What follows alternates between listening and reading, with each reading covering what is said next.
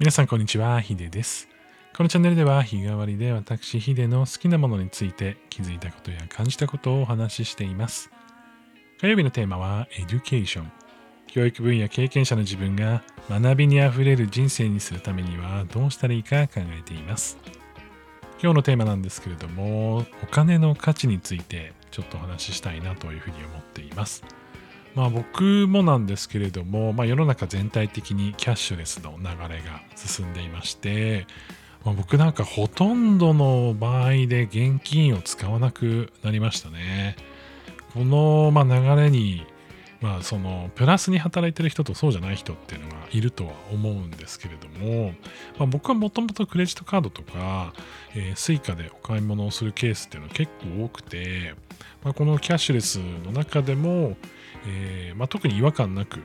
この流れに乗れてるかなっていう感じがしています。まあ、特にオンラインで買い物をするときとかは、クレジットカードで、まあ、特にお財布を開くこともなく、まあ、設定からね、こう選んでポチポチとするだけで買えちゃったりするので、まあなんか、あのー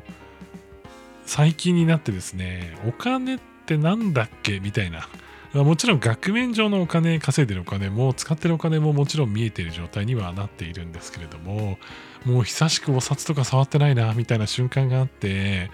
こう、ついつい後からね、こう振り返ると、あ、使いすぎちゃったな、とか、あれ？これってどういう金額だったっけみたいなのとか、もうなんか、あんまりこう自分がお金を出している感覚っていう状態が、こうはっきり分からなくなってきてるみたいなところがあるんですよね。で、まあなんかこう、それって結構こうキャッシュレスとかクレジットカードね、使ってる中での弊害というか、デメリットとして挙げられることが結構多くて、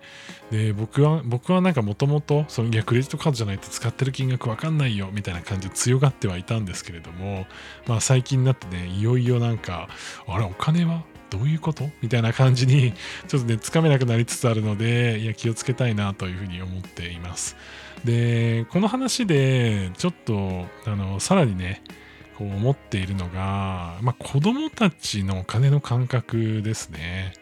えー実は子供たちお小遣いを今定額であげるなんていうことはしていなくて、えー欲しいものは直接交渉してくるっていうところとあと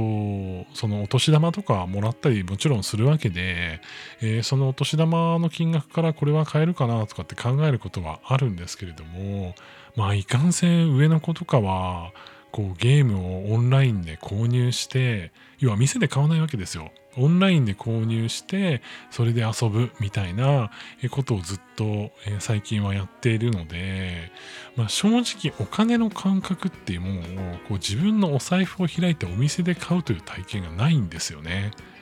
もうオンラインでこうペイパルで買うみたいな世界観なわけですよ。ペイパルっていうのはあのクレジットカードの代わりに代行決済としてやってくれるサービスがあるんですけれどもまあ要はボタンと ID パスワードで変えてしまう世界観なのででしかもドル建てとかなのでさらにねこう自分のこういくらかかってるのか分かんないみたいな状態がこうあると思うんですよね。で最近ツイッターで見たのがまあなんか Amazon で買うと4000円安いんだけどでも高くてもお店に行ってお金を出して自分でレジに持って行って買うっていう体験が大事だよねっていうのがこう載っていてああなるほど。そこまでしないとお買い物をするという体験がもうできないのかと思って。まあもちろんコンビニとかで買ったりもできますけどえじゃあそれもじゃあパスも渡しておけばパスモでピッてしたら終わりだよねみたいな感じだし小銭を出す必要性も持たせる必要もないんですよね。まあ首都圏と地方では違うかもしれないですけれどももう着実にねうちの子たちはお金の感覚がない世界線を生きてるなっていうふうに思うんですよ。でここまで来るとなんかお金の価値がわからない人間ってすごくなんかネガティブじゃないですか。ですごくこうなんか心配にもなるしいやいやその感覚ちゃんと勉強させた方がいいと思いますよっていう意見もね結構来ると思うんですけれどもお金の価値自体のその勉強というか、まあ、お金を使う、まあ、使うためのそのなんていうかこう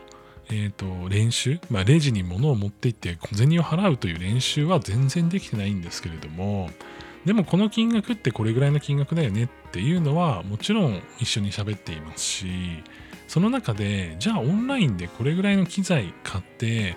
これぐらいのことをやっていくためにはどうやってあの今の金額で足りるとかっていうのは結構話になるんですよ。そこで自分が欲しいものっていうのをこういろいろ比較していった時にやっぱりこれが必要だとかいやこれは後にしようかなとかそういうのは結構一生懸命悩んでこれを選んだっていうのが結構体験としてできるようになってきていてで僕はお金の勉強もめちゃくちゃ大事だしお金を使うという体験もすごく大事だと思うんですけども本質的にはお金を使って何をするかっていうものとかそのそれによる価値がどういうものなのかっていうのをすごい感じた方がいいなっていうふうに思っていてなんか後からやっぱゲームをこう買った時にそれで何が良かったのかとかその自分が払ったお金でこういうことができたっていう体験をもっと明文化したりとか明示的にしてこうやっていくっていうのが結構大事な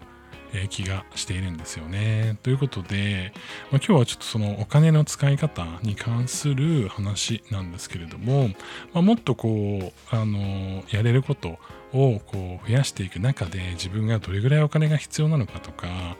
それに対して自分が何をするべきなのかっていうのもセットでね、あの継続して話ができたらいいなというふうに思っているので、まあ、お金の使い方っていうのはどんどんどんどん忘れていってしまうんですけどもニューノーマルというところで、まあ、価値にねもっとシフトした花のお金の教育みたいなものをちょっと話していきたいなというふうに思っています、え、最後まで聞いていただきましてありがとうございました。それでは皆さん良い一日をお過ごしください。ヒデでした。